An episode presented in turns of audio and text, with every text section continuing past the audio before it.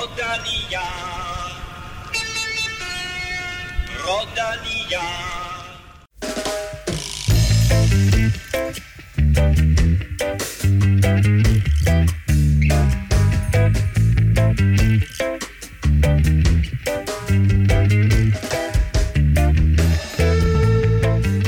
Det er december måned, det er blevet koldt, og selvom de fleste cykler nu er stillet ind for vinteren, er der stadig masser af gang i veloverdenen, og derfor har jeg i dag allieret mig med to navne og stemmer, du kender særdeles godt. Det er, det er faktisk de to kår. Kandidat Stefan Djurhus og kongen af Villeuropa, Oh. Kim Plesner. Uh. Velkommen til jer begge. Var Tak. Det, var, det, var, det, var det for mig det der, Stefan? Var det, var det, var det, for, var det for meget? Altså i forhold det Kim? Ja. Ja, det synes jeg. Kim, du ligger ikke på den lade side. Nej, nej. Øh, Kan vi roligt til os at sige, øh, Villeuropa har startet en cykelklub. Ja. Hvad er nu det for noget? Vel Europa CK? Betyder det de 100 millioner kroner i kassen? Ikke helt. Hvad er vi tæt på? Øh, nej, vi har faktisk øh, besluttet os for at lave sådan en lille, lille lukket kreds af en 30 cykelryttere, eller motionister, og, og alt derimellem, som øh, skal køre og have lidt sjovt næste år. Og der, vi, vi havde som målsætning at få 30 med inden 1. marts, og på den første halvanden uge, der havde vi solgt de første 25 pladser. Så øh, jeg tror, vi når det. Så, så det er simpelthen, altså man, man sælger pladser. Det er ikke sådan, men så det er ikke sådan, at vi køber ryttere ind. Nej, det, det er det ikke, fordi så, så attraktivt er det jo selvfølgelig at få hashtag Velropa-effekten Naturligvis. øh, ind, ind, inden for Vesten. Ikke? Det skal stå på siden af trøjen. Så det? det er det eneste hold, hvor man simpelthen køber sig plads på. Ikke? Sådan. Det er lidt ligesom Formel 1. Stort, stort, Du stort køber, set. sim- du køber, simpelthen, set. du køber simpelthen sæde på Villeuropas cykelhold. Nå, Stefan, der er, noget, der, der er noget med, at du også har fået snedet dig med i det her projekt.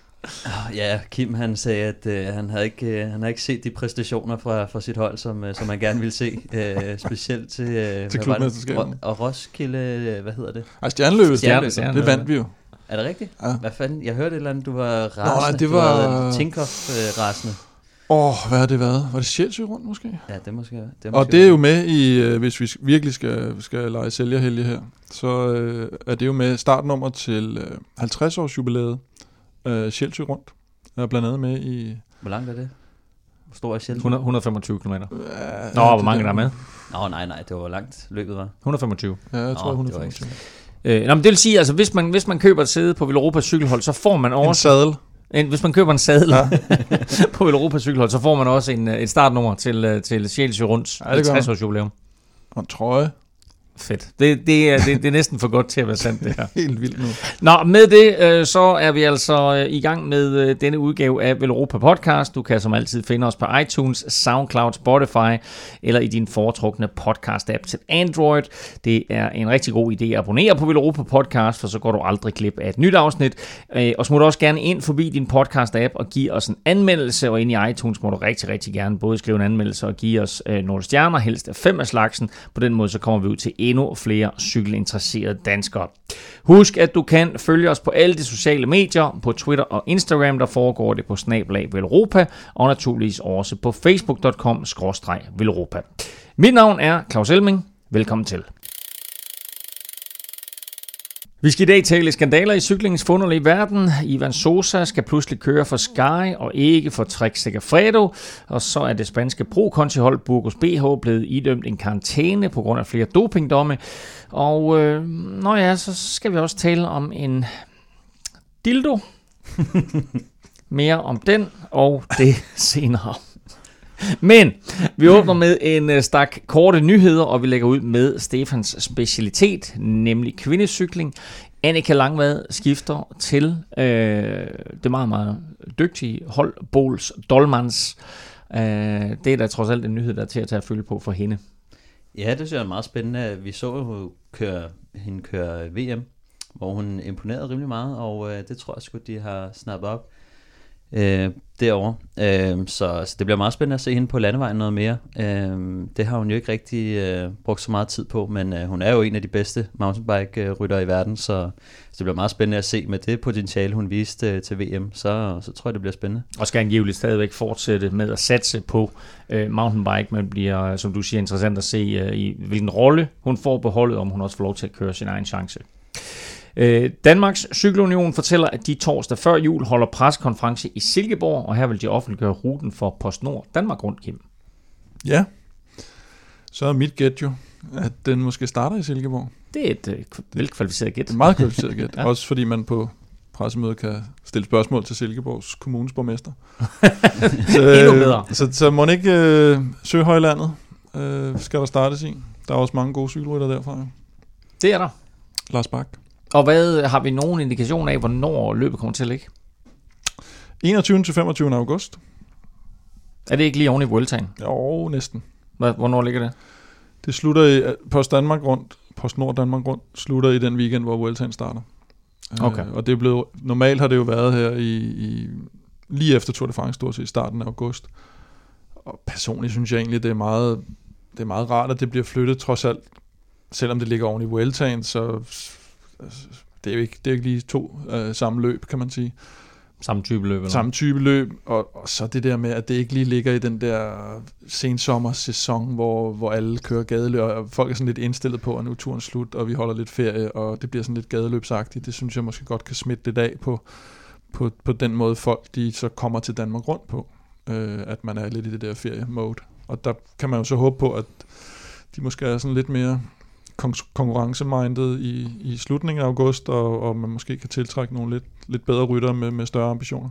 Jeg vil også sige, det, det er også meget godt for, for de danske ryttere, fordi at man har det sådan lidt med at se meget frem til Danmark rundt og topformen der. Øh, og min erfaring er lidt, at jo, jo senere Danmark rundt ligger, jo bedre øh, sæson får danskerne også. Fordi at det er ligesom, når man har gennemført Danmark rundt, så er der mange, der ligesom Ja. går lidt ned i niveau. Så hvis man får skubbet den lidt længere ud i, Mm. Så, øh, så tror jeg, at, øh, at der, der kommer måske lidt flere øh, danske resultater lige, lige i den periode der. Ja, man kan jo håbe på det. Jeg mener, Bing Bang Tour slutter to-tre dage før, så der har vi jo typisk nogle gode danske resultater nede, så hvis, hvis de gider at køre både den og, og Danmark rundt, så kommer de måske i topform derfra, faktisk. Spændende at se i hvert fald, hvad det kommer til at betyde for PostNord Danmark rundt, at det bliver flyttet. Øh, Niki Sørensen øh, rykker tilbage til øh, Israel Cycling Academy som øh, sportsdirektør. Han røg jo lidt ud med øh, badevandet hos øh, Aqua Blue Sport sammen med et par andre danskere. Hvad siger vi til det? Ja, Hvad siger vi til det? Det er jo godt for Niki. Øh, de har alle sammen fået, fået nyt job, kan man sige. Kasper P., Lasse Normand og, og Niki, der røg ud.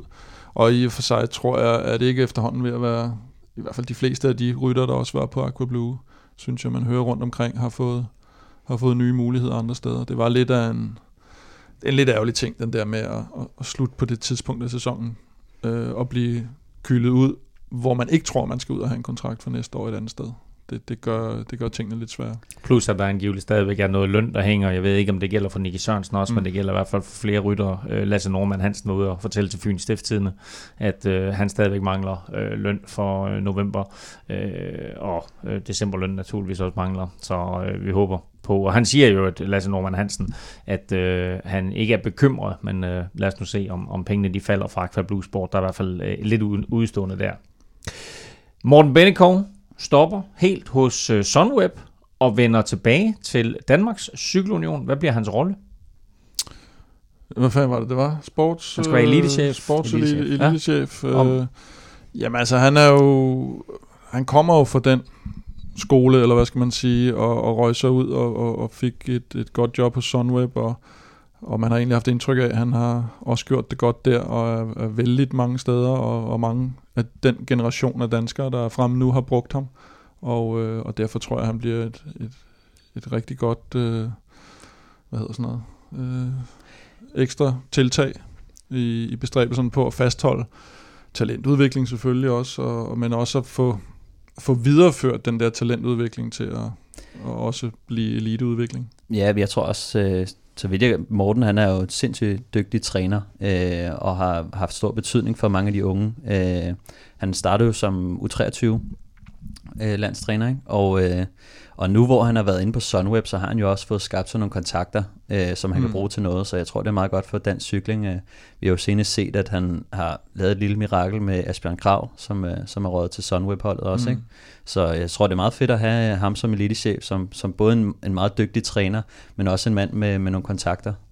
Jo, og så har du, og man kan sige, det som øh, Anders Lund, landstræner, fik lidt på puklen for, var jo det der med, at han ikke havde den der mere sådan teoretiske mm. uddannelse og trænermæssige ting, men havde den praktiske erfaring, og måske er rigtig god til mandskabspleje og så videre, så jeg tror egentlig, det bliver en meget god kombi. Og så er det jo også formentlig et udtryk for, at øh, de nye kræfter i Danmarks Cykelunion efterhånden har fået sat en prop i, i forhold til, øh, at pengene bare får ud af kassen. Så, og, du siger, så du siger, at han er billig?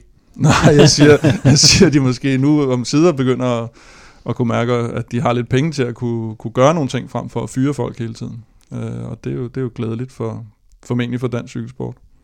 Helt sikkert velkommen hjem til øh, Morten. Øh, wow er et, øh, jeg vil ikke kalde det et nyt hold, men det er jo øh, wow.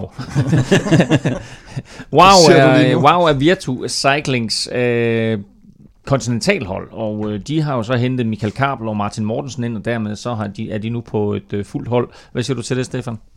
Øh, jamen, øh, jeg synes, det var, det, var, det var godt for dem, at de lige fik hentet Kabel tilbage. Øh, han er kæmpe talent faktisk, øh, som vi ikke har set særlig meget til. Øh, men øh, man har, har jo haft et forfærdeligt år hos, på øh, det franske Fortuneo-hold, mm. øh, hvor at han jo faktisk ikke har haft et resultat, udover at han, han lige kom hjem og blev nummer tre til DM. Øh, men, men meget stort øh, talent, og jeg tror, det er meget godt for ham at lige have taget et skridt tilbage og, og starte forfra og, og, og få bruge øh, WOW som, som et springbræt igen. Øh, fordi han er et, et stort øh, sprintertalent, og dem har vi altså ikke særlig mange af i Danmark, så, så øh, det bliver spændende at se, om han ikke kan rave nogle, nogle UCI-sejre til sig i, øh, i 2019-sæsonen. Og så Martin Mortensen, øh, som, øh, som jo faktisk øh, havde et, et godt resultat i, nede i Belgien sidst, jeg var nede at køre med ham, hvor han ja. øh, blev træer nede i Goixepeil. Oh, det store øh. Ja, og øh, ja, der fremviser han altså virkelig ja. noget, noget erfaring og og noget styrke. Øhm, og, øh, og han har jo døjet med noget sygdom øh, i år. Øh, måske ikke sådan alvorligt, men den har haft ret meget betydning for ham. Jeg kan nu kan jeg ikke huske, hvad det var for noget, men det var et eller andet, måske noget lever, halløj eller et eller andet som han ikke vidste, han døde med, og så derfor har han haft... Du sagde, det ikke var alvorligt, ikke også? Ja, ja. ja, ja, ja. Det, var bare, det var bare noget lever, halløj. Bare noget lever. For mange bare er, jeg ved det typisk, typisk, typisk lever, halløj. Nu tager det drejninger. det, er positivt, det er positivt, hvis det er sejr. Undskyld nu. Hvis, hvis, det, hvis det er sejr, sølv. Nej, men jeg, jeg, jeg, det bliver også spændende at få ham tilbage til, til, til WoW, øh, eller tilbage, men... Øh, jo, man, han, havde lidt, øh, man havde lidt regnet med, sådan, at, at han var på vej den anden vej egentlig med, med, med sådan halvtids, havde han ikke sådan en halvtidsansættelse hos Ceramic Speed, og så jo. halvtid på, på cykelholdet, ikke? Jo, lige præcis, øh, men, men, men det øh, kunne han ikke helt... Øh... Nej, men, men, men Mortensen, han er, han, altså, han er bare en sindssygt dygtig cykelrytter, men han har det med at, altså, at, at have nogle, nogle down-perioder, og så lige pludselig, så, så, så rammer han altså bare et niveau, som, øh, som, øh, som en af, altså som absolut toprytter, og vi har set det før, han har vundet store... Øh, i det løb øh, før. Øh, så, så jeg Men tror, for sådan en fyr må det også være vidunderligt, og så komme under Bjarne Rises vinger og måske lære øh, noget fra ham. Ja, men jeg tror, han er, jo, han er jo super tæt med mange af de rytter, der er på holdet i forvejen. Øh, så øh, så det, bliver, det bliver godt for ham, og han, han, han, er, en, øh, han er en sjov rytter her på holdet. Øh, så, så det betyder meget for, at han kan lære øh, nogle af de yngre øh, en hel del. Øh, så, jeg så tror det, også, det bliver mere, at, at at Martin måske lærer fra sig, end at han lærer noget af Bjarne. Ja, altså ikke, ikke for at tage noget for Bjarne, men... Nej, nej, men, men derude der er det også vigtigt at, at have nogen, der, der, der kan noget, ikke? og de har jo selvfølgelig også øh, stadig Rasmus Guldhammer. Mm. Øh, men, øh, men det bliver vigtigt for dem at, at få en mand som, som Mortensen, som, som er en stabil og erfaren rytter. Og så kan Kabel måske lave en uh, Asbjørn Krav. Altså det der med at Ja. Og lige komme hjem igen, og så komme ud. Men jeg kunne sagtens se om øh, altså, tage nogle sejre i år, og så, og så rykke videre til, til næste mm. år. Så han er, han er en af de øh, rytter, som vi lige skal holde et, et øje med. Der er mange, vi skal holde øje med. Jeg tror aldrig, vi har aldrig haft øh, flere rytter på højeste niveau, end øh, vi har til den kommende sæson, som bliver rigtig, rigtig spændende at følge med øh, på øh, alle tre niveauer af den professionelle cykelverden. Vi øh, tager lige et par udenlandske nyheder. Øh, Mark, Ron, Mark Renshaw, øh, har, øh, han er ude med et brækket bækken. Øh, Kim, det er ikke godt nyt, hverken for Dimension Data eller for Mark Cavendish. Nej, specielt for, altså, specielt er det jo ikke godt for Mark Renshaw, fordi det, det er jo både synd for ham og ærgerligt og så videre, men, men det er jo ikke ham, man hører om, hvis, hvis de laver resultater, ham og Bernie Eisel og, og, Mark, og Mark Cavendish, så er det jo Cavendish, man hører om. Cavendish har haft et forfærdeligt år, snart halvanden år vel, øh, med sygdom og skader og styrt, og jeg ved ikke hvad. Bernie Eisel var ude med noget øh, virkelig slem hovedskade, mener jeg det var, ikke? I, og han er også alvorligt styrt. Ja. ja, og nu kommer den her så, ikke? Og man troede vel lidt, at Dimension Data måske var færdig med Cavendish netop efter det seneste stykke tid, og nu fik han konstateret en eller anden ny virus. Han har fået kyssesyge for ja. anden gang. Ja, og så kommer han alligevel tilbage, og så sker det her. Ikke? Det er som om, at det bare nærmest ingen ende vil tage det der uh, uhelds uh, for, for, de, for de tre gamle HTC-gutter der, som, som stadigvæk ligesom er, er, er, er den trio, der skal, der skal sikre dem sprintersejren i hvert fald. Men, men man ved også, at hvis han kommer tilbage, Cavendish, så, så kan han jo lave den ligesom for et par år siden i turen, ikke? hvor han så lige pludselig vinder. Jo, han er jo den eneste, som er tæt på at, at slå, øh, hvad hedder det, tursejrrekorden. Ja. Jeg tror, han var en fire tabesejre fra at slå ja. øh, rekorden fra... For Max, ja. ja. Så øh, det, det, det kunne være fedt at se ham komme tilbage på topniveau. Men altså, det, det er mærkeligt. Jeg har, aldrig hørt, jeg har aldrig hørt om en, der har fået kyssesyge to gange. Nej. Det er jo sådan cykelrytternes øh, værste Men har du, set hans, har du set hans kone? Hvor, Nå, nej, Nej, men altså lige lægge den der ned og så lige, lige spørge, hvad, hvad betyder det her for Valgren, der jo skifter til Dimension Data? Øh, øh, jeg tror ikke så meget, fordi at jeg, jeg tror, de er på, på forskellige... Øh, på ja. forskellige hold, ikke? Altså Valgren er jo lidt mere på den der klassiker, ja. øh, men, men kommer måske også til at støtte lidt op, øh, hvis Cavendish rammer niveau i, i turen. Og så kan det godt være, at han skal køre noget lead-out og sådan noget, men jeg tror ikke, det kommer til at have den store betydning. Han kommer til at køre med Borson Hagen og Kreuziger og Gasparotto og dem der i, i forårsklassikeren, både, øh, både noget brosten og noget, noget Ardenner, ikke? Mm. Så det er sjældent, at vi får dem at se i samme løb. Kunne man forestille sig, at hvis, øh, hvis Renshaw ikke er der, og at der er nogle løb, som mere bliver lagt an til, til en valgren-type, end til en decideret sprintafgørelse? Så skulle det være sådan noget Milano Sanremo, eller sådan noget i den ja, dur. Altså. Det er jo gerne løbets udvikling, der afgør det, ikke? Om man ja. satser på den ene eller den anden, det, det tror jeg ikke. Om jeg har bare hørt om hold, som lægger en taktik inden løbet. Har du det? Ja, det har jeg trods mm. alt. ja, jeg det tror, det kommer, det kommer vel meget an på, hvordan Kevin han ligesom starter ud. Ikke? Altså, han plejer jo at at vise lidt fra sig nede i, i Dubai og Abu Dhabi ja, og alt det der, så, så får vi se til den tid. Vi har en, øh, vi har, det er ikke mange finske cykelrytter, vi har nævnt igennem øh, tiden i Velropa podcast, men en enkelt har vi dog nævnt. Han hedder Jakob Hanninen, og han skifter faktisk til øh, AG2R. Mm. Hvad siger vi til det? Jamen, det er spændende, synes jeg.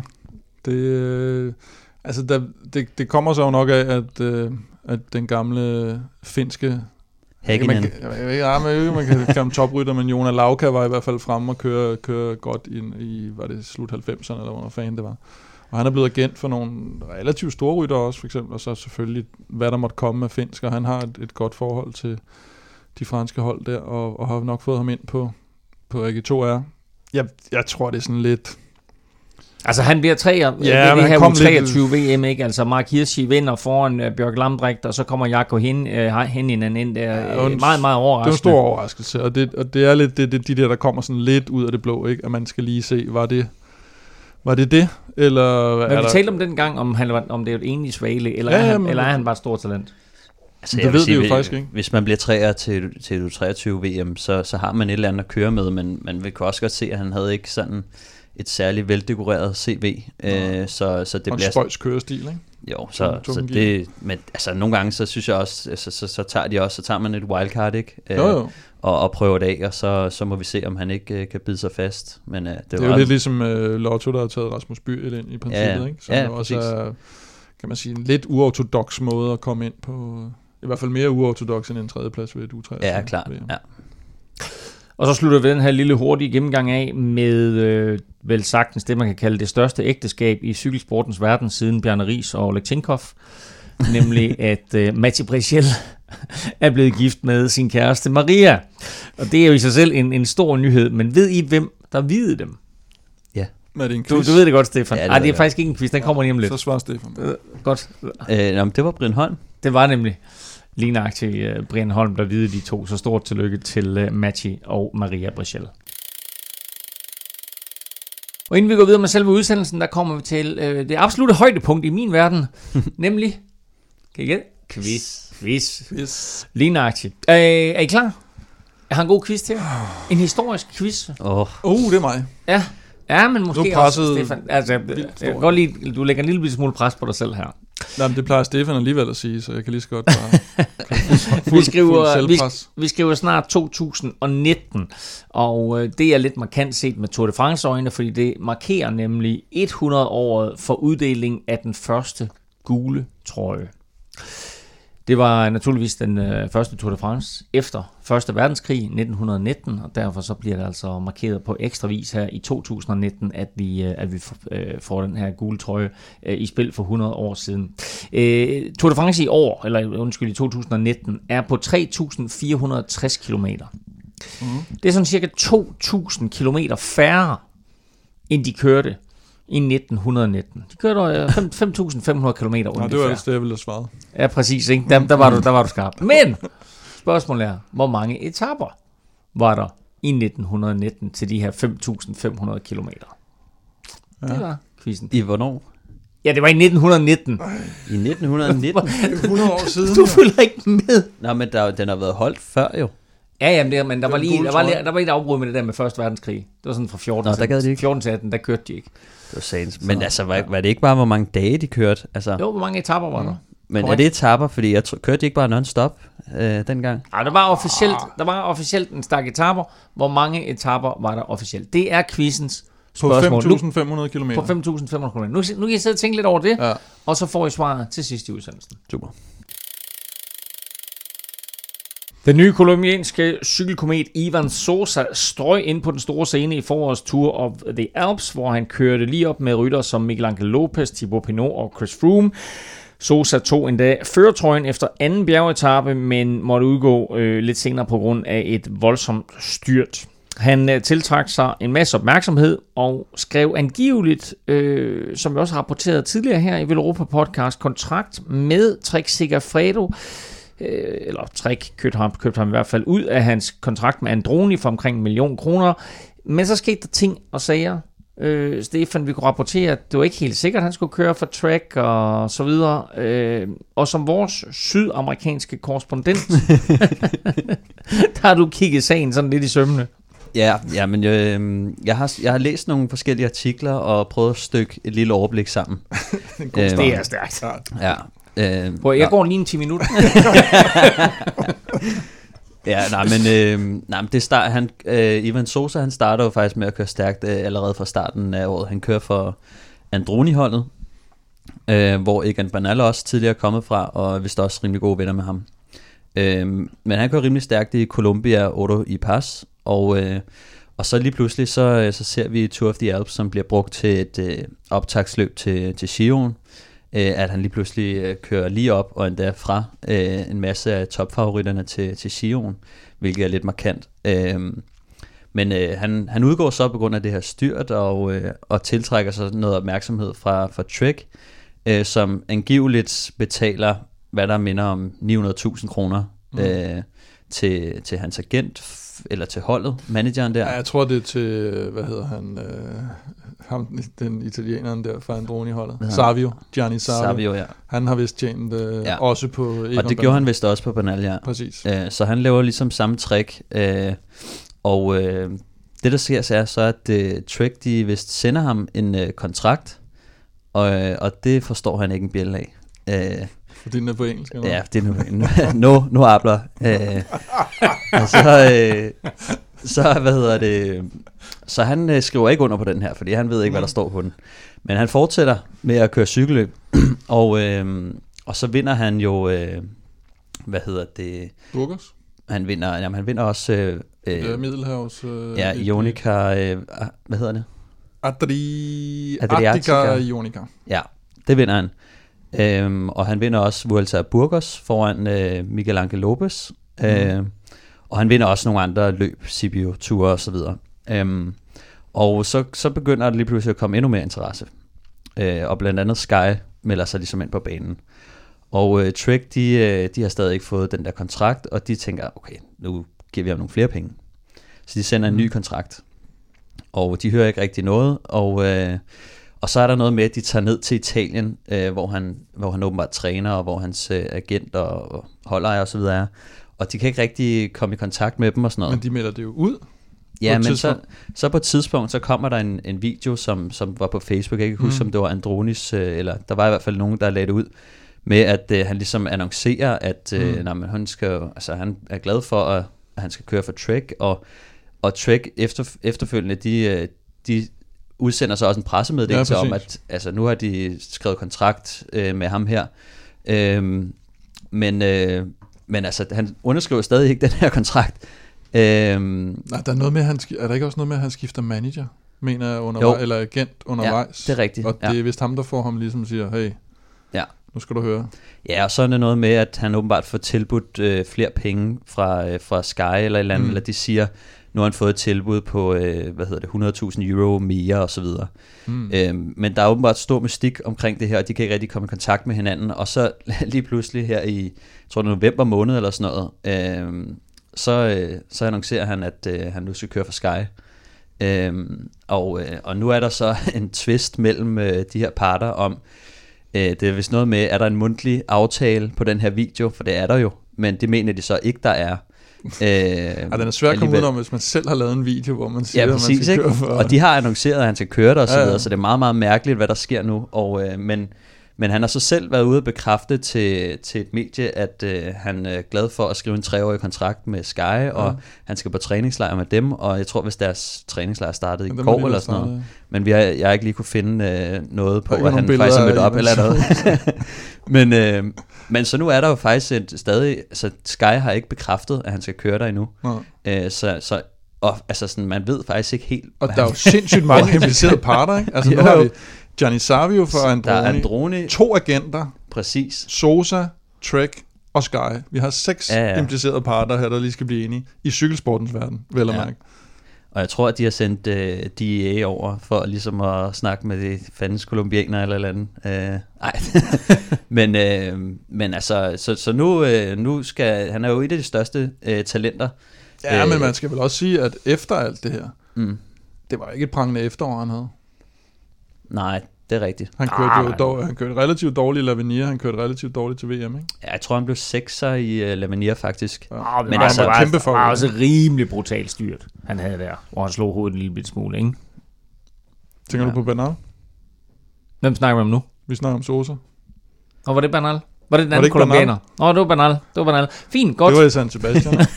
Men altså, jeg, jeg kan forstå i starten, at han gerne ville køre for Trek, fordi han ikke ville stå i skyggen af Banal. Øh, men, ja. øh, men så lige pludselig, så, øh, så annoncerer han, at han er glad for at køre for Sky, og det er verdens bedste hold og så videre. Jo, jo. Men Øhm. penge kan gøre meget, ikke? Men ja, jo lige præcis. Det, Ja. Men altså, så, så nu bliver det spændende at se. Jeg tror, at øh, den her, øh, hvad hedder det, juridiske twist eller andet, den kommer måske til at lure lidt, så, så det, det er ikke sikkert, at vi har hørt det sidste fra den her sag, men, men det bliver meget spændende, fordi at Ivan Sosa er jo sådan den nye kolumbianer. Han er 21 år, kæmpe øh, talent, Ja. og øh, har altså evnerne til at køre med øh, de bedste bjergrytter i verden, så... Og han skal måske køre for Sky, øh, højst sandsynligt, Ja. tror jeg, men... Øh, Jeg tror sgu... Jeg tror allerede nu meget mere på Bernal, end jeg tror på Sosa på en eller anden måde. Ikke? De, er jo ikke, de er jo nogenlunde jævlanderne. Ja. Øh, jeg synes bare, der er noget lidt ustabilt ved det der. Både Ja. ved den her sag og ved hans kørsel, og hvor Bernal han, han performer. Altså på nær når han styrter, så, så performer han altså virkelig på højt niveau. ja, ikke? det er rigtigt. Han har måske slået lidt mere igennem. Øh, ja, det synes jeg. Men stadig så synes jeg, at øh, hvis man kigger på de resultater, og, øh, men der har bare været rigtig, rigtig meget snak om ham også, øh, Ja. fordi at han, han jo netop har siddet øh, side om side med Pinot og Lopez og Chris Mm. Froome og så videre, øh, når de har været øh, altså tæt på deres top, ikke? Så, Jo. så der er i hvert fald kæmpe potentiale, og, og det bliver spændende at følge den her sag til ende. Men vel altså, hvad sagt et udtryk for, altså, øh, hvor stort et, et talent han er, og at øh, vi, med mange af de her kolumbianere øh, ikke helt ved, hvor vi har dem henne. Nej, Øh. øh, så ser man jo, altså, jeg synes også den der med, at det var jo det samme med, med Remco Evenepoel, ikke? At, øh, ja. At han havde først med Quickstep, og så lige pludselig kom Sky igen på banen og siger, at vi går bare ind, og de har jo støvsud rigtig mange talenter her.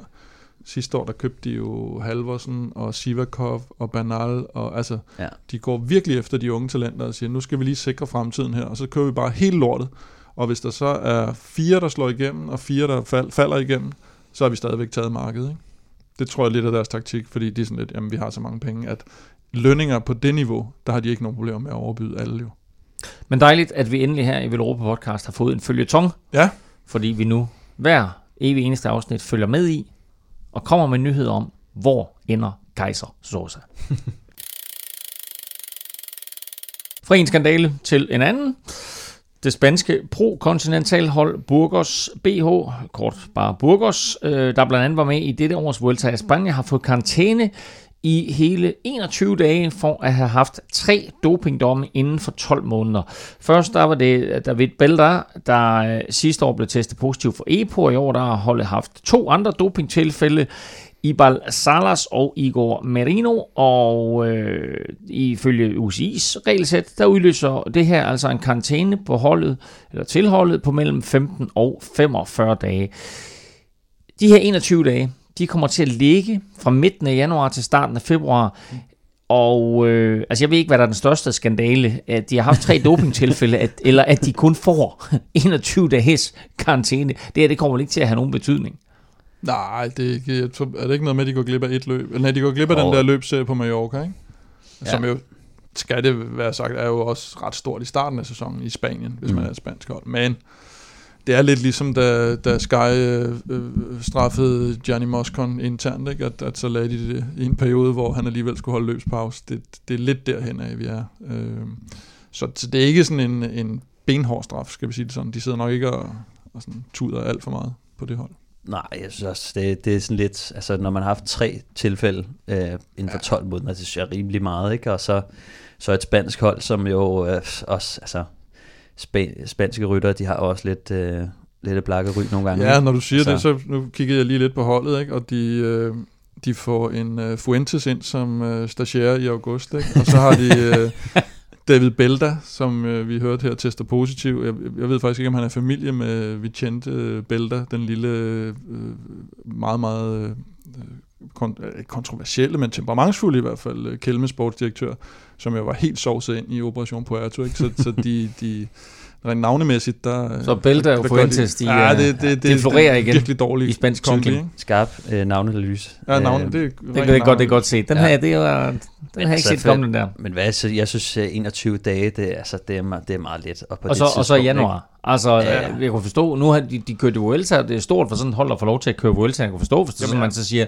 så får I simpelthen, altså bliver, får I ikke lov til at køre Vuelta, eller vi tager andre løb fra jer. Jamen jeg ved ikke, men jeg, jeg pålægger jo da altid mig selv 21 dages karantæne i, uh, i januar.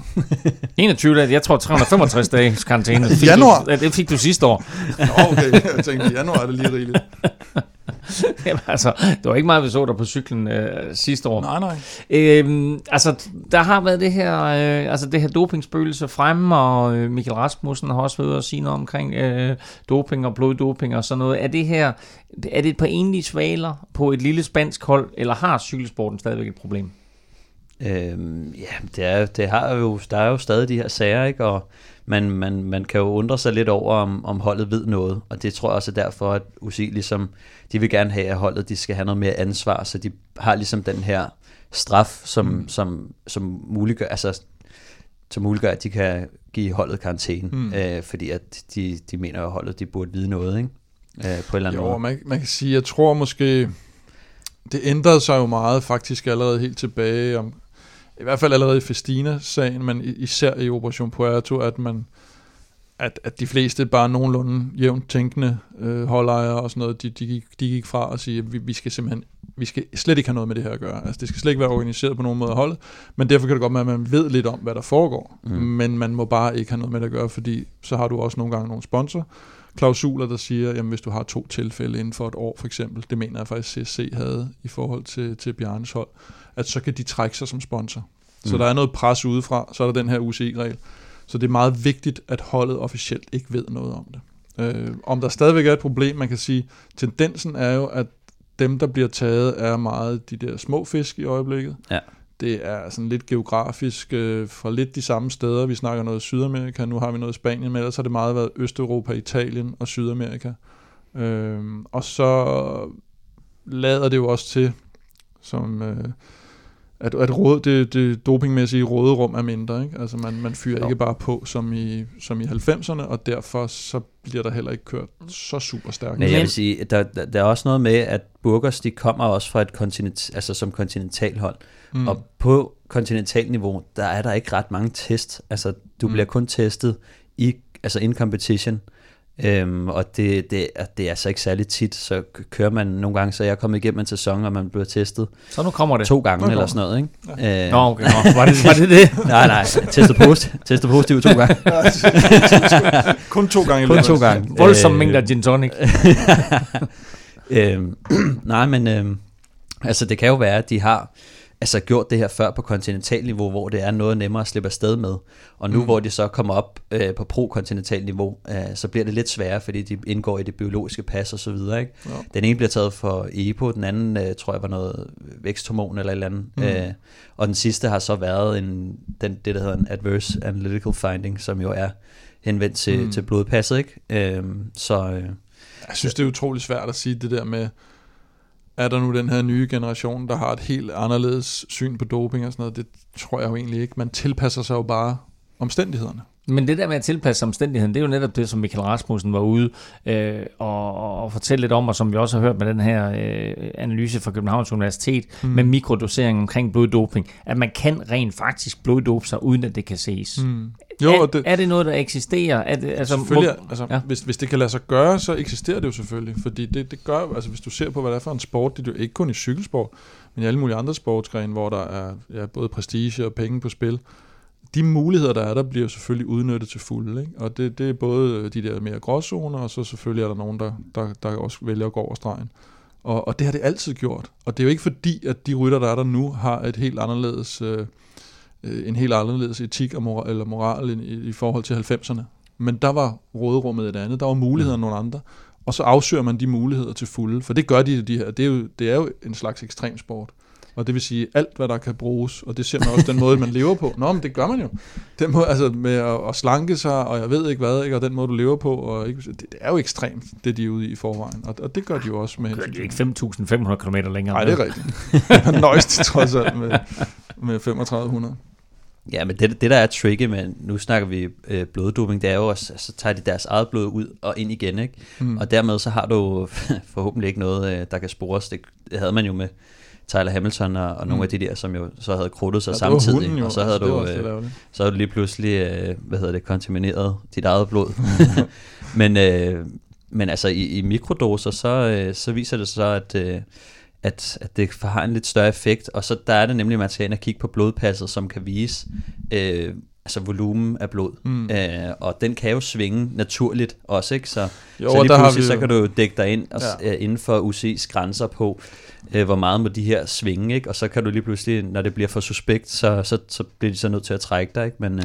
Jo, og så har du det med, også med højdetræning, ikke? Og hvor meget ja. påvirker det, og, og, og der er faktisk også nogle, nogle, jeg ved ikke om det er de samme forskere faktisk, det tror jeg måske i virkeligheden fra Københavns Universitet, der er også i gang med at prøve at lave den der, sådan at du netop kan sige, at det her på grund af bloddoping, eller er det på grund af højdetræning, Høj, ja. at, din, at dine blodværdier de ændrer sig. Og det er det, der faktisk kunne være interessant. Det er det, der faktisk kunne gøre en forskel. At om bloddoping virker 5%, 10%, 2% eller et eller andet, det, det er jo i princippet ikke så super interessant, øh, medmindre man ikke troede, det foregik. Øh, mm. Det interessante er jo netop det der med, hvad, hvad, hvad fanden kan man så gøre? Altså fordi, hvis ikke der bliver lavet nogle nye testmetoder, så kan du aldrig komme det der til livs, hvor du bruger dit eget blod i, i, ja. i nogenlunde normale mængder. Ikke? Øh, jeg ved ikke, hvor, jeg ved ikke, hvilket land det her det foregår, eller hvad griner du af? du så bare sådan helt confus ud. Nej, men det er egentlig fordi, jeg vil gerne høre Stefan, ja. øh, om, om, om du har hørt noget på det niveau, øh, du har kørt på, øh, omkring bloddoping, om det er sådan, at, at, at der florerer sådan noget i feltet. Er, er der nogen, du vil, hører, hører man lige sådan noget i krone at, om, omkring det her, at det er en mulighed? Altså, jeg vil sige, på, på i Danmark, der, der, der, der hører det ikke øh, til. Altså, sådan, der er ikke, der vil jeg godt, øh, altså, våge pelsen og sige, det, det er ikke noget, der, der foregår i Danmark. Øhm, men øh, jeg vil så sige, når man kører cykelløb i udlandet, øh, der har jeg tit hørt, altså sådan, så skal det være i, i Østen eller Sydpå eller et eller andet, øh, hvor der lige pludselig kommer nogen, øh, som man ikke kender. Det kan være... Øh, et eller andet tyrker eller et eller andet, ikke? og så øh, kører det lige pludselig skide stærkt opad, og øh, ser sådan lidt fedladen ud, og så begynder man at tænke, hvad fanden sker der? Ikke? Mm. Øh, så, så det er ikke fordi, at, at jeg, altså, jeg hører noget, hvor man siger, ja, men ham der, han er på noget, eller de er på noget, eller et eller andet, men, men der kommer nogle suspekte ting, hvor man tænker sådan, ah, det der, det kan simpelthen ikke lade sig gøre, ikke? Øh, men, men, øh, men sådan decideret øh, sådan altså rygter eller bekræftelser er der ikke rigtig øh, mm. noget af. Men jeg tror, vi er meget heldige i, i Danmark og i Norden, øh, at, øh, at sådan, altså, det moralske er ligesom øh, kommet, lidt, kommet lidt mere til overfladen øh, mm. efter en, øh, en skidt periode. Øh, for jeg tror, sådan, altså, hvis man bliver taget med, altså, hvis man bliver taget her i Danmark, så, øh, så har man jo et, et rimelig stort øh, moralsk problem øh, i, i ret lang tid. Ikke? Mm. Øhm, det er svært at komme ovenpå Men er det, igen. for, er, det over for, er det over for kollegerne på en eller anden måde? Eller hvad, Ja, øh, både det, men også, altså forestil dig, hvis jeg nu blev taget, ikke? Mm. Altså, så, øh, så vil øh, der vil fandme være mange, der vil, vil vide det. Øh, altså bare en, bare en dansk rytter øh, bliver taget, det vil være en kæmpe mediehistorie lige pludselig. Ikke? Mm. Øh, Hvis så- du bliver taget det, kan vi så få lov til at break den i Velropa podcast. det vil vi altså godt. Uh. And now for something completely different. Der er breaking news i Skies efterhånden gamle Jiffy Bag sag efter Bradley Wiggins for nyligt i et interview med belgiske Headlights The News har antydet, at den mystiske pakke, der blev leveret til øh, Dauphiné, kunne have indeholdt, og hold nu fast, en dildo til Dave Brailsford. det giver jo ikke nogen mening, det her. Hvordan kan den her historie stadigvæk være interessant i dag, Kim? Jamen, det er jo netop på grund af sådan en kommentar som den der. Ja, det er Fordi bare et kæmpe fuck var dig. Vel, jamen, den var vel ikke... Øh, den var vel, den var vel ikke rigtig interessant mere, faktisk, øh, og, og har været igennem. Om, det, noget tyder jo på, at at Wiggins nu efter, han, han lå ret underdrejet, da den sag stod på. Man kan godt mærke, at han var mærket af det, og han ville ikke udtale sig, og, og pressen kom hjem til ham, hvor han måtte ligesom øh, sige, at de skulle skride fra hans hus, og han, har- han har været under et stort pres der, og ham og hans familie har også klaget over, at han blev behandlet sådan og sådan af børnene. Og nu virker det som om, at nu er han ligesom lettet, og nu, nu skal han åbne lidt for posen, ikke? Øh, for, godte, for for, godt, for, jiffybagen. godt, for godteposen. og det kommer der så blandt andet det her ud af, fordi, fordi han er jo, når han er øh, en fri fugl, havde han sagt, så er han jo øh, ret pisselig glad med alt muligt, og, og siger lidt, hvad der passer ham, og det er jo underholdende og anstrengende og alt muligt i en stor pærevælling. Men er, er det noget med Brailsford, han ligesom har trukket sig lidt tilbage øh, i den her sag? Jeg vil sige, han har, han har gået rimelig meget under radaren efter, at der Ja, kom det alt det her. Ikke? Og, så, og så har vi jo den historik selvfølgelig, øh, skal man jo sige, til dem, der ikke kender den, at, at, at lige siden 11-12 stykker der, hvor, hvor Wiggins... Øh, hvor Wiggins vandt turen i 12, og hvor Froome sådan kørte og provokerede ham lidt, og sagde, jeg kunne egentlig bare have vundet den, øh, men vi skulle lade dig vinde. Året efter er der noget med, at der er sådan lidt, om stiller Wiggins sig op igen og sådan noget, og så Braceford går ud og siger et eller andet, men nej, men han kan jo ikke køre turen, for han har fået, han, man skal passe på, han har jo jetlag fra, Californ, fra Tour of California, som lå sådan 100 år før turen, og sådan noget virkelig mærkelige ting, der skete, og man kunne tydeligt mærke, at, at Braceford, han var bare interesseret i at få Froome kørt på sporet der, ikke? Og, ja. og, og det har så hele tiden været Braceford og Froome, der har, der har været, og, og også faktisk Geraint Thomas, der har, der har ligesom været inde i varmen, og, og Wiggins røg Men lynhurtigt så, ud. nu synes jeg, vi røg væk fra, fra hele dildo-pointen her. du vil gerne vide, hvad han skulle bruge den til, eller? Jamen, der er noget med, at, at der kun er et vidne, og at det ikke øh, er kommet frem endnu, hvem han, hun er, men, men øh, Bradley Wiggins har flere gange fortalt, at den her person har haft et motiv, et motiv samt at når tiden øh, er ret, så vil han afsløre, hvem øh, han Mm. eller de mener, at det er. Mm. Altså, det, Jeg har kun et, altså der er et hvem, navn, hvem, der hvem, sådan... tror, hvem tror du det er? Jamen, jeg tror det, eller der, er- der, er kun, der er kun et eneste navn, der, sådan, øh, der springer i øjnene hos mig, og det er ham Shane Sutton, som, øh, som jo Hvorfor? var hvorfor? Det Brailsfords... skal, skal du forklare mig. Jamen, han var sådan lidt Brailsford, Brailsfords højre hånd, og, sådan, og, og netop ham, han kunne få til at lave lidt det beskidte arbejde, kan man sige. Ham, der var, han var anklaget Så også nu, for... så, så nu uden ham, så skal han bruge en dildo eller hvad? Nej, det er præcis. Men, det er så slemt, det der. nu, er det meget, nu tager det mange drejninger, nu, Ja. synes jeg. Nej, men han, øh, hvad hedder det, og han røg jo lidt ud øh, med, med, med anklager om, øh, om, hvad fanden var det, det hed, øh, øh, krænkelser mod alle mulige gravide, og jeg ved ikke, kvinderytter, oh, og, ja. ja. og sex, halløj, og, og nu er i gang med at starte et eller andet kæmpe projekt op over i Kina. Øhm, og, og han, han har haft sådan en eller anden sjov rolle, og var også var jo en af dem, der under, under hele den her parlamentshøring også bare sagde, ja ja, men vi gjorde bare sådan, og sådan altså var meget sådan ærlig omkring tingene. Og jeg, jeg kunne bare forestille mig, at han på en eller anden måde har en eller anden rolle i det, og jeg kan heller ikke bare se, hvem... Altså, så skal det være en eller anden helt ukendt, som, som, som har et eller andet, vi slet ikke kender til. Du tror, det er ham? Det er den eneste, der sådan lige... Hmm. Hvis skal- hvor, hvis hvorfor man siger Wiggins det her? Altså, hvad, hvad, hvad går det ud på? Hvorfor skal han Det er bare fordi, han hader, han hader Froome og Brailsford og så, og så, så synes han bare, det er sjovt. Men han har også sagt, at, at det er en, der gerne vil have ham ned med nakken, Ja, øh, ja, der har ja. sagt de her ting. Ja, ja. Så det må være et eller andet, der har øh, et motiv, eller Ja, som, man som, kan sige, det- altså, som prøver at skade ham. Ikke? Det er det, han selv siger i hvert fald. Ja, og det, altså, så skulle det jo være helt over, at det er Froome eller sådan noget. Den, det er jo den lejr, kan man sige, der var imod ham. Det var jo Mm. Brailsford, Sutton, Froome, hele muligheden der. Ikke? Dem, det, der, der var jo hele den der fejde også mellem øh, koner og kæresterne der under turen med, med Wiggins og Froomes øh, koner og kærester, der også begyndte at anklage hinanden på sociale medier og alt muligt halløj. Så der, der ligger sådan en fejde der, og det, så, så, så det er jo en eller anden for, for den anden lejr, der formentlig har, har ville ham noget, kaste ham under bussen, ikke? på en eller anden måde, øh, i forhold til de ting, der kom frem. Både for det der Fancy Bears, men også alle de andre ting, der så er kommet i kølvandet. Var det Shinson, der modtog pakken også? Nej, det, nej, det var jo øh, det var jo en læge ikke, nede i Dauphiné, og så var det ham der, jeg ikke kan huske, hvad hedder, som var noget... Jeg kan ikke huske, hvad han hed, ham der transporterede den. Det er Nej, de to eneste, man har hørt, der har været. Og så sagde Brailsford jo i starten, at det var til hende der, Emma Pooley, tror jeg, hun hedder. Og der var så også en eller anden joke om, at øh, hvor Norman Brailsford kom ud og siger, at dildoen i virkeligheden var til hende, eller sådan noget. Var der en eller anden, jeg så en kommentar. Så nu, nu kører det, så det får han jo sat. Altså, og, men altså, Wiggins siger jo bare det her, fordi han er sådan en gadedreng.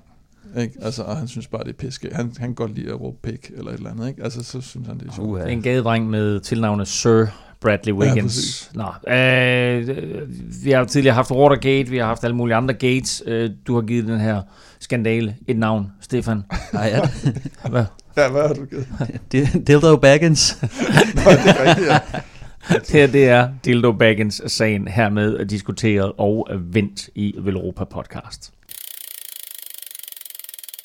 Husk du som altid kan stille spørgsmål til os enten via Twitter på snablag Velropa eller på mailen kontakt snablag og det er der faktisk flere af jer, der har benyttet øh, sig af og den første her, det er Esben Pil Heilskov, som øh, beder os om at diskutere trænernes indflydelse på cykelsporten i disse dage, eventuelt med fokus på øh, Rune Larsen, øh, som jo nu ikke længere er hos øh, Astana.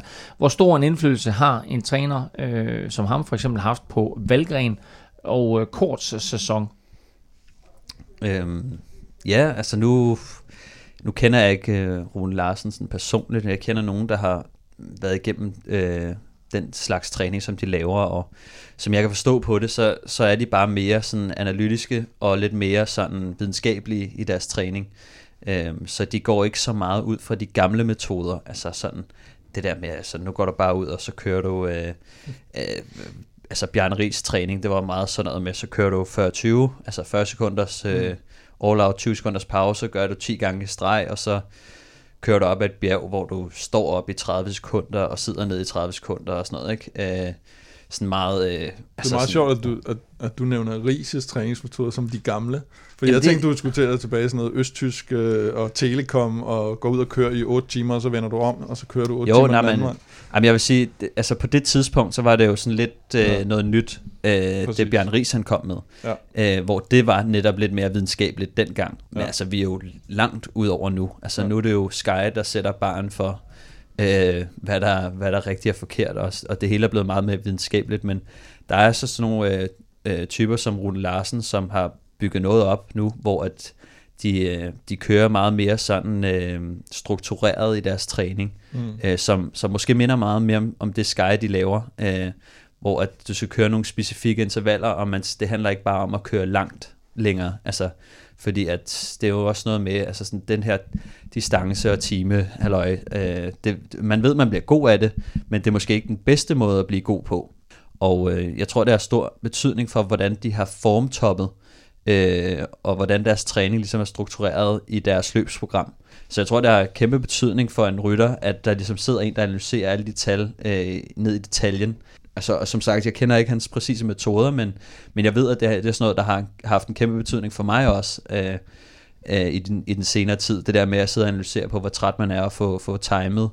Øh, ikke bare formen, men friskheden også. Og specielt når du har så pakket et løbsprogram, som, øh, som Valgren og Kort har haft, Mm. øh, så, så kan det være svært at bevare overblikket og øh, nogle gange lægge en dæmper på sig selv.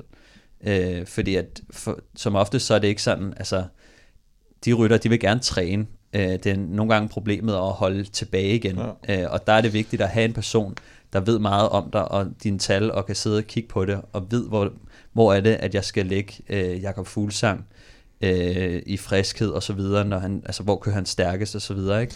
Men det er vel også der, hvor du får øh, din rolle på, på det nye Veloropa CK, at der, der skal du, de vil jo køre hele tiden jo. Er det rigtigt? Ja, det vil de.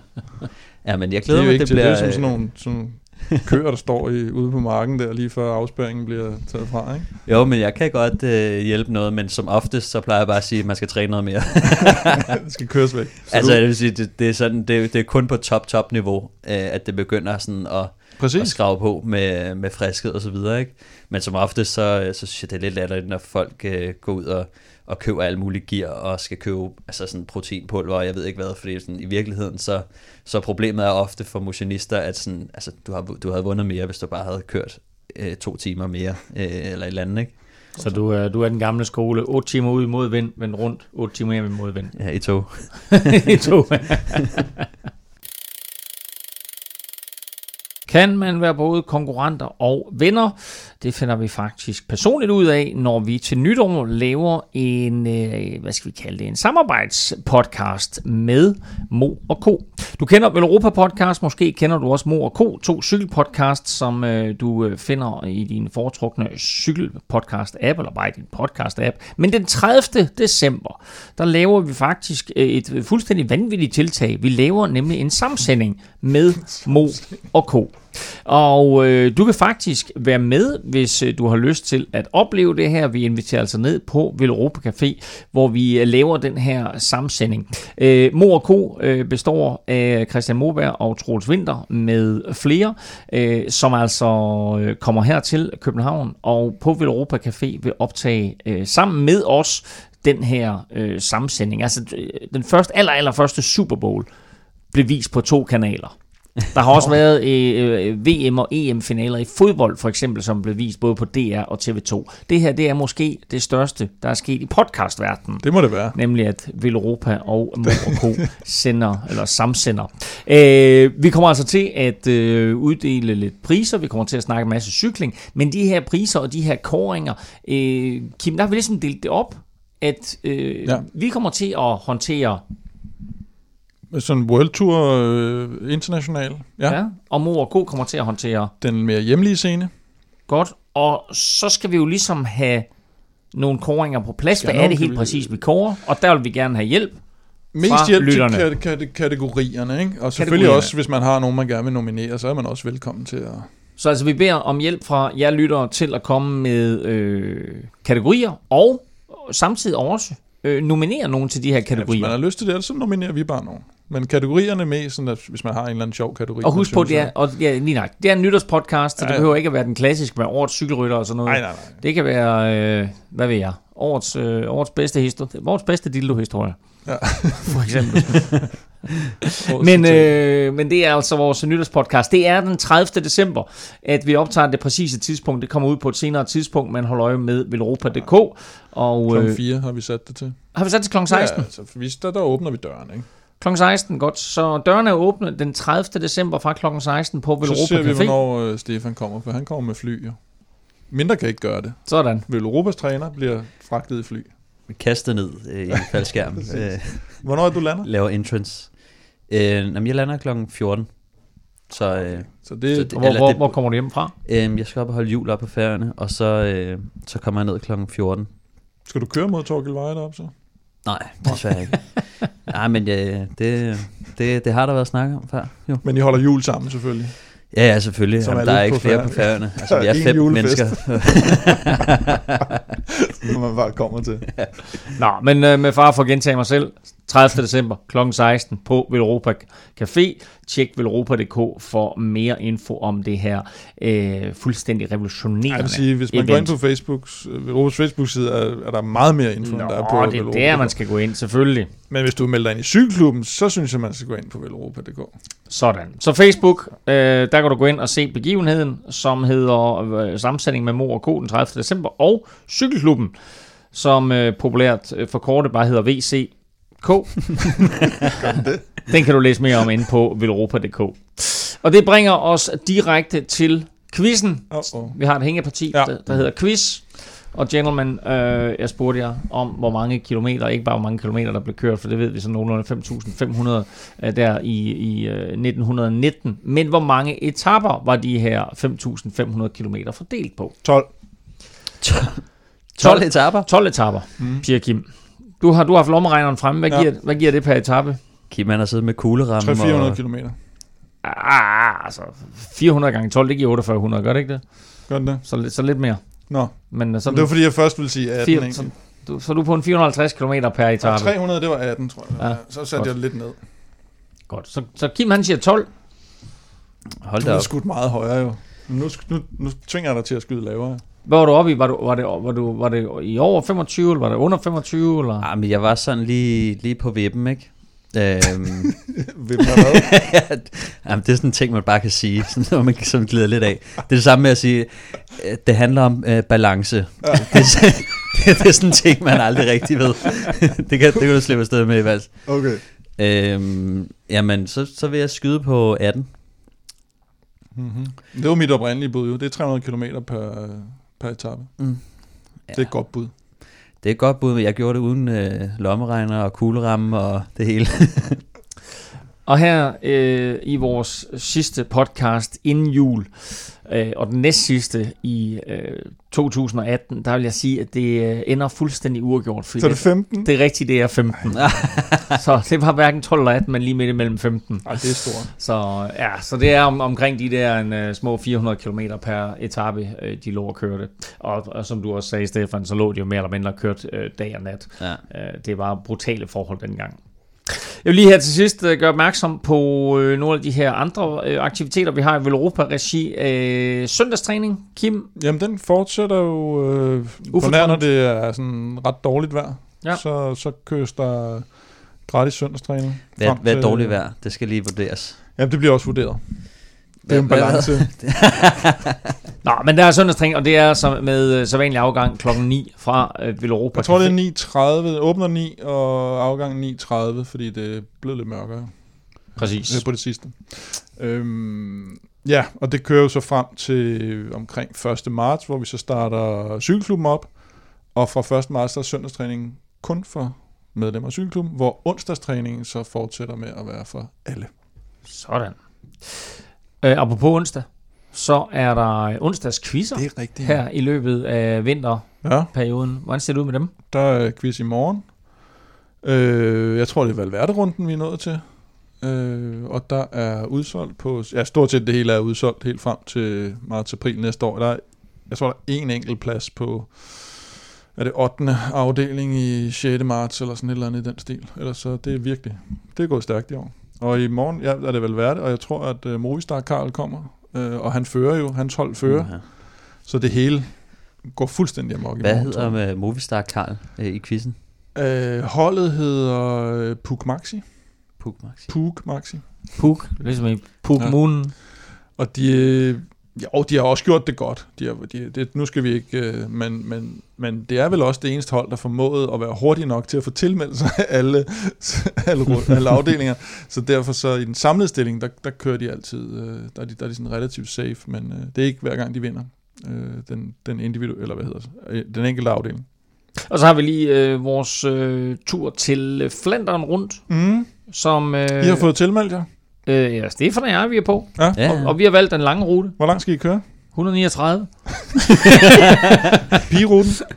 Åh, oh, Det er fuldstændig lige mig. men øh, jeg har faktisk, øh, Ja. jeg har hørt, at man godt kan ændre den på dagen. Kan man det? Ved at Jamen, jeg snakker med et en, der havde gebyr? kørt det for et år eller to siden. Han sagde, at man kan bare ændre øh, når Ja. som helst. Jeg vil sige så, nu har jeg været dernede nogle år. Lille pro-tip. Pro tip. Ik- ikke for sent på dagen, i det det starter to forskellige steder med omkring 100 km imellem de to byer. Så hvis du står i Odenarte og tænker, og skal lige til at starte på 139'eren, også fordi de så starter tidligere i Antwerpen med, med, med 239'eren, så er det lidt sent at begynde at sige, jeg tager sgu den lange. Ja. Jamen, den siger, at den, øh, den tager vi lige over en øl på dagen. Dagen før. På morgenen. Nå, Ja, på øh, morgenen. er der pladser tilbage på Der er faktisk, jeg tror faktisk, der er to pladser tilbage. Der er to pladser tilbage. Ja. Og hvor går man hen og tjekker Der er øh, uh, Facebook-begivenhed. af igen Ja. Eller skriv. den bedste mulighed? Eller skriv. Kontakt. Og det, præcis, og det gør du Snabelag på Europa.dk. lige nøjagtigt. Ring eller noget. Så øh, kunne du tænke dig at komme med øh, på den her øh, altså næsten udsolgte tur til Flandern rundt, så skriv til Kim på kontakt snablag.velropa.dk. Kim og Velropa kan du følge på både Twitter og Instagram. Det sker på snablag Velropa. Stefan er altid at finde på snablag Stefan Djurhus, og undertegnet kan du følge på alle sociale medier på snablag NFL Ming.